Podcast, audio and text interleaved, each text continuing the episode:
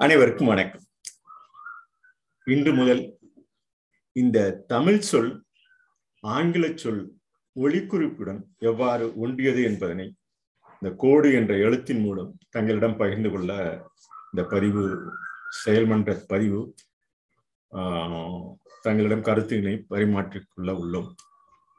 இந்த ஒவ்வொரு எழுத்துருவும் ஒவ்வொரு மொழியிலும் அந்தந்த எழுத்துரு பலகாலம் பல பாக்களில் நிலை பெற்று பாக்களில் நிலை பெற்றவைதான் அந்தந்த காலகட்டத்திலிருந்து சொற்களாக பகுத்துள்ள அந்த ஒளிக்குறிப்பு சொற்களாக பலகாலம் ரெண்டாயிரம் பதிவிற்கும் ரெண்டாயிரம் ஆண்டு ரெண்டாயிரத்தி ஐநூறு ஆண்டு மூவாயிரம் ஆண்டு பதிவுகளுக்கு முன்பெல்லாம் அந்த ஒளிக்குறிப்பில் இருந்துதான் நாம் என்ன பேசுகிறோமோ அந்த ஒளிக்குறிப்பில் இருந்துதான் அந்த ஒவ்வொரு எழுத்துருவும் ஒவ்வொரு மொழியிலும் தோன்றியுள்ளது என்பதை மொழியியல் வல்லுநர்கள் பலகாலம் நம்மிடம் பகிர்ந்து கொண்டுள்ளன.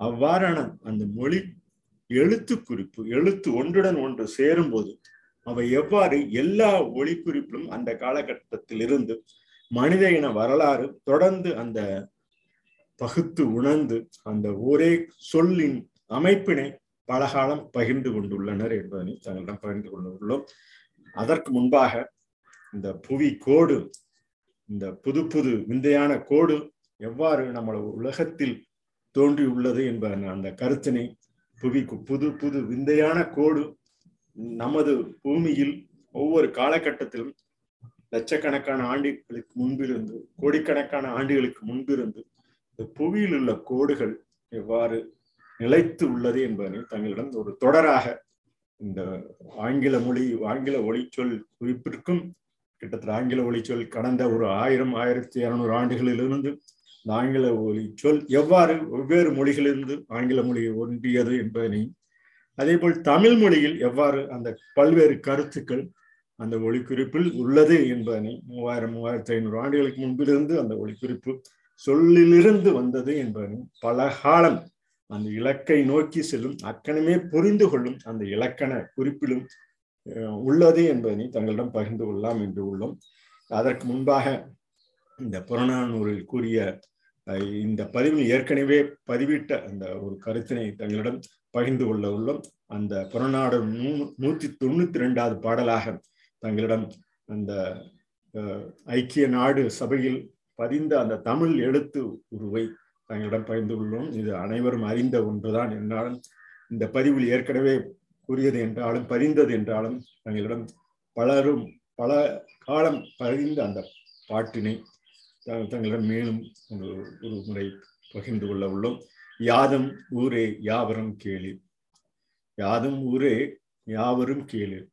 தீதும் நன்றும் பிறர் தரவாரா நோதலும் தனிதலும் அவற்றோர் அண்ண சாதலும் புதுவது அன்றே. வாழ்தல் இனிதன மகிழ்ந்து அன்றும் இளமை முனிவின் இன்னாதென்றலும் இளமே இன்னொடு வானம் தன்துளி தலையினாது தலையானாது. கல் பொருது மிருங்கு மல்லல் பேரியாற்று நீர் வழிபடுவும் துணை போல் ஆறுகில் முறை வலுப்படுவும் என்பது திறவோர் காட்சியில் தெளிந்தனம் ஆகலின் மாட்சியின் பெரியோரை வியத்தலும் இளமே சிறியோரை இகழ்ந்து அதனினும் இளமே என்ற அந்த கிட்டத்தட்ட ஒரு ரெண்டாம் நூற்றாண்டு அந்த பதிவின் நிலைப்பெற்ற அந்த எழுத்துரு நமது மொழியில் தற்கால மொழியில் எவ்வாறு உள்ளது என்பதனை தங்கெல்லாம் பகிர்ந்து கொள்ளலாம். எந்த ஊரும் நம் ஊரே யாதும் ஊரே யாவரும் கேளு. தீதும் நன்றும் பிறர் தர வாரா. தீமையும் நன்மையும் பிறரால் வருவதில்லை. துன்பமும் ஆறுதலும் கூட மற்றவர் தருவதில்லை. இந்த துன்பமும் ஆறுதலும் கூட மற்றவர் தருவதில்லை என்ற அந்த வரியினை நோதலும் தனிதலும் அவற்றோர் அண்ணன் என்று பயந்துள்ளார் துன்பமும் ஆறுதலும் கூட மற்றவர் தருவதில்லை சாவதும் புதியது இல்லை. வாழ்தல் இன்பம் என மகிழ்ந்து செயல்படுவோம் சாவதும் புதியது இல்லை. துன்பமும் ஆறுதலும் கூட மற்றவர் தருவதில்லை சாவதும் புதியதில்லை வாழ்தல் இன்பம் என மகிழ்ந்து செயல்படுவோம் என்ற இந்த வரியினை அந்த காலத்திலிருந்து சாதலும் புதுவது அன்றே வாழ்தல் இனிதென மகிழ்ந்து அன்றும் இளமே என்று பயந்துள்ளன. அன்றும் என மகிழ்ந்துபடும். வாழ்வும் துன்பம் எம் வெறுத்து ஒதுங்காது இருப்போம். வாழ்வு இன்று வாழ்வு துன்பம் என வெறுத்து ஒதுங்காது இருப்போம். இவ்வாறான அந்த வரிகள் அந்த காலத்தில் இனிதன மகிழ்ந்தென்றும் இளமே முனிவன் இன்னாதென்றலும் இளமே இன்னொடு வானம் தன் துளி தலையானாது. கல் பொருதும் இறங்கும் அல்ல பேரியாற்று நீர் வழிப்படுவும் புனைபோல் ஆறுயில் முறை வழிப்படுவும் என்பது திறவோர் காட்சியில் தெளிந்தனம். ஆகலின் மாட்சியின் பெரியோரை வியத்தலும் இளமை சிறியோரை இகழ்தல் அதனினும் இளமை என இந்த வாழ்வு துன்பம் என வெறுத்து ஒதுங்காது இருப்போம் பேராற்றல் உடைய நீர்வழி போல உயிர் வாழ்வதை இயற்கையின் வழியில் நடப்போம். நாம் உயிர் வாழ்வது நமது உடலில் உள்ள அந்த செல் அணுக்கள் எவ்வாறு உள்ளதோ அதனுடைய இயற்கையின் வழியில் நடப்போம். நமது ஒவ்வொரு உயிரினமும் அந்த அடிப்படையில் தான் அந்த பேராற்றலுடைய நீர்வழி போல நமது உடலில் உள்ள உயிர் அண உயிராக அணுக்கள் ஒவ்வொரு செல்லிலும் தோன்றி மறைந்து அழிந்து மீண்டும் புதுப்பிக்கும் நல்ல செல் அமைப்பு உள்ளதோ இவைதான் உயிர் வாழ்வதற்குண்டான இயற்கையின் வழியில் அந்த வழியில் நடப்போம். முறையாக செயல்படுவோரின் அறிவால் தெளிவு பெறுவோம். நாம் முறையாக செயல்படுவோரின் அறிவால் தெளிவு பெறுவோம். அப்படியானாலும் பிறந்து வாழ்வோர்களும் சிறியோரை இகழ்ந்து தூற்றாது இருப்போம். அவர் எந்த வயதினராக இருந்தாலும் சிறியோரை இகழ்ந்து துற்றாது இருப்போம். அதே போல பெரியோரை பெரியோரை வியந்து போற்றாது இருப்போம். பெரியோர் அவர்கள் என்று அவர்கள் வியந்து போற்றாதிருப்போம் என்று அந்த வரிகள் நமக்கு இந்த புவியில் புது புது விந்தியலாக கோடிட்டு காட்டும் அந்த கோடு எவ்வாறு நமது எழுத்துருவில் நிலைப்பட்டு உள்ளது என்பதனை நம்மளிடம் அந்த எந்த மொழியானாலும் எந்த எழுத்துருவானாலும் அந்த எழுத்துரு பல காலம் பல அறிஞர்களால் அக்கணமே புரிந்து கொள்ளக்கூடிய அளவில் பாக்களில் தோன்றிய அந்த இலக்கிய முறைப்படி அக்கடமே புரிந்து கொள்ளும் அந்த இலக்கண முறைப்படி ஒவ்வொரு எழுத்துரும் எவ்வாறு உள்ளது என்பதனை எங்களிடம் பகிர்ந்து கொள்ள இந்த தமிழ் எழுத்து கோடு என்ற எழுத்துரு ஒன்றி ஓ எனும் எழுத்து எழுத்துருவுடன் அந்த ஒவ்வொரு எழுத்தும் க என்ற எழுத்துரு கோ என்ற எழுத்து எவ்வாறு வருகிறது என்பதை ஓ என்ற எழுத்துருடன் இணைந்து இந்த ட என்ற எழுத்துருவை பார்த்தோம் என்றால் நமக்கு தெரியும். இவை மேலிருந்து கீழிறங்கி படுக்கை வாசை அந்த படுக்கை தளத்தில் செல்லும். படுக்கை தளத்தில் செல்லும். இவை எல்லா கிட்டத்தட்ட எல்லா மொழிகளுக்கும் கிரேக்க லத்தீன் எல்லா மொழிகளுக்கும் உடைய இந்த சொல்லமைப்பு நமது மொழியில் உச்சரிக்கக்கூடிய அந்த ட என்ற சொல். ஒவ்வொரு மொழியிலும் அவரவர்கள் அங்கங்கு எங்கே வாழ்ந்தனரோ அங்கு உள்ள அந்த சொல்லமைப்பு தான் அவர்கள் பயன்படுத்தி அந்த நாம் தமிழ் மொழியில் ட உ என்ற எழுத்துருவாக இணைந்து டு கோடு என்று ஆக ஓடி நிலைக்கும் சொல்லாக்கம் பெற்று கோடு என்றாகிறது. எடுத்துக்காட்டாக கீழே பகிர்ந்துள்ளேன். க ஓ டு க ஓ கோடு என்று பதிந்துள்ளேன். இந்த பதிவு இது வடமொழி கலப்பும் தென்மொழி கலப்பும். இந்த கலப்பு மொழியெல்லாம் ஆங்காங்கு பதிந்தவர்களின் நிலை.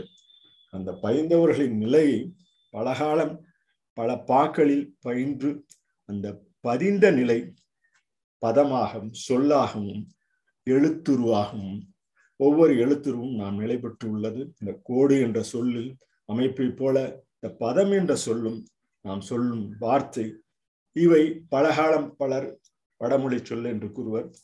சிலர் இது தமிழ் மொழிக்கே உள்ளது என்றும் கூறுவர். இது வடமொழி புலவர்கள் அந்த காலத்தில் இருந்து இங்கு வந்து அது அந்த சொல்லை பயன்படுத்தியிருக்கலாம். இங்கு உள்ளவர்கள் அங்கு சென்று பயன்படுத்தியிருக்கலாம். இவை பெரும்பாலும் அந்த பெரும் அந்த சிலப்பதிகாரம் முதற்கொண்டு இந்த பதம் மிக பதம் மிகுத்து துய்த்தல் வேண்டி இந்த பதம் என்ற சொல் பலகாலம் ஒவ்வொரு பொருளுக்கும் பயன்படுத்தக்கூடியதாக இருந்திருக்கும் சோறு பதம் என்று சொல்வார்கள் பதமாக இருக்கிறது என்று சொல்வார்கள்.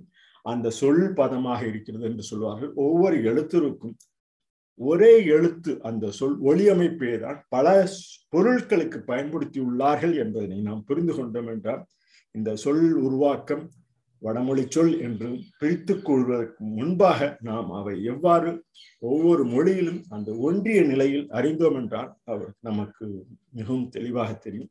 இந்த பதம் என்ற சொல்லுக்கு நாம் உணவு என்று சோறு பதம் என்று சொல்லு சொரு பதமாக உள்ளது. பதமிகுத்து துய்த்தல் வேண்டி என்ற சிலப்பதிகாரத்தில் கூறுவது போல பல கம்பராமாயணம் பொருநெல்பாடு இது போன்ற திருக்குறள் என்பதால் எய்தல் என்ற போன்ற திருக்குறள் போன்ற ஒவ்வொரு பொழுது நாளிகை கூர்மை அடையாளம் அளவை பொருள் காவல் போன்று பல ஒன்றுடன் ஒன்று சேரும் போது அந்த சேரும் சொற்களுக்குத்தான் பலகாலம் பதம் என்று கூறியுள்ளார்கள். இவை வடமொழி சொல் என்றோ தென்மொழி சொல் என்றோ தமிழ் மொழி சொல் என்றோ ஒரு மொழியை எங்கு வாழ்ந்தனரோ அந்த வாழும் நிலை அவற்றின் ஆதா ஆதாரமாக கூறக்கூடிய அந்த அக்கணமே புரிந்து கொள்ளும் நிலையில்தான் ஒவ்வொரு பதமும் ஒவ்வொரு சொல்லும் ஒவ்வொரு மொழியில் உருவாகியுள்ளது என்பதனை பதிந்து கோடி என்ற சொல் பல பல பயன்பாட்டு நிலையில் இன்றும் உள்ளது.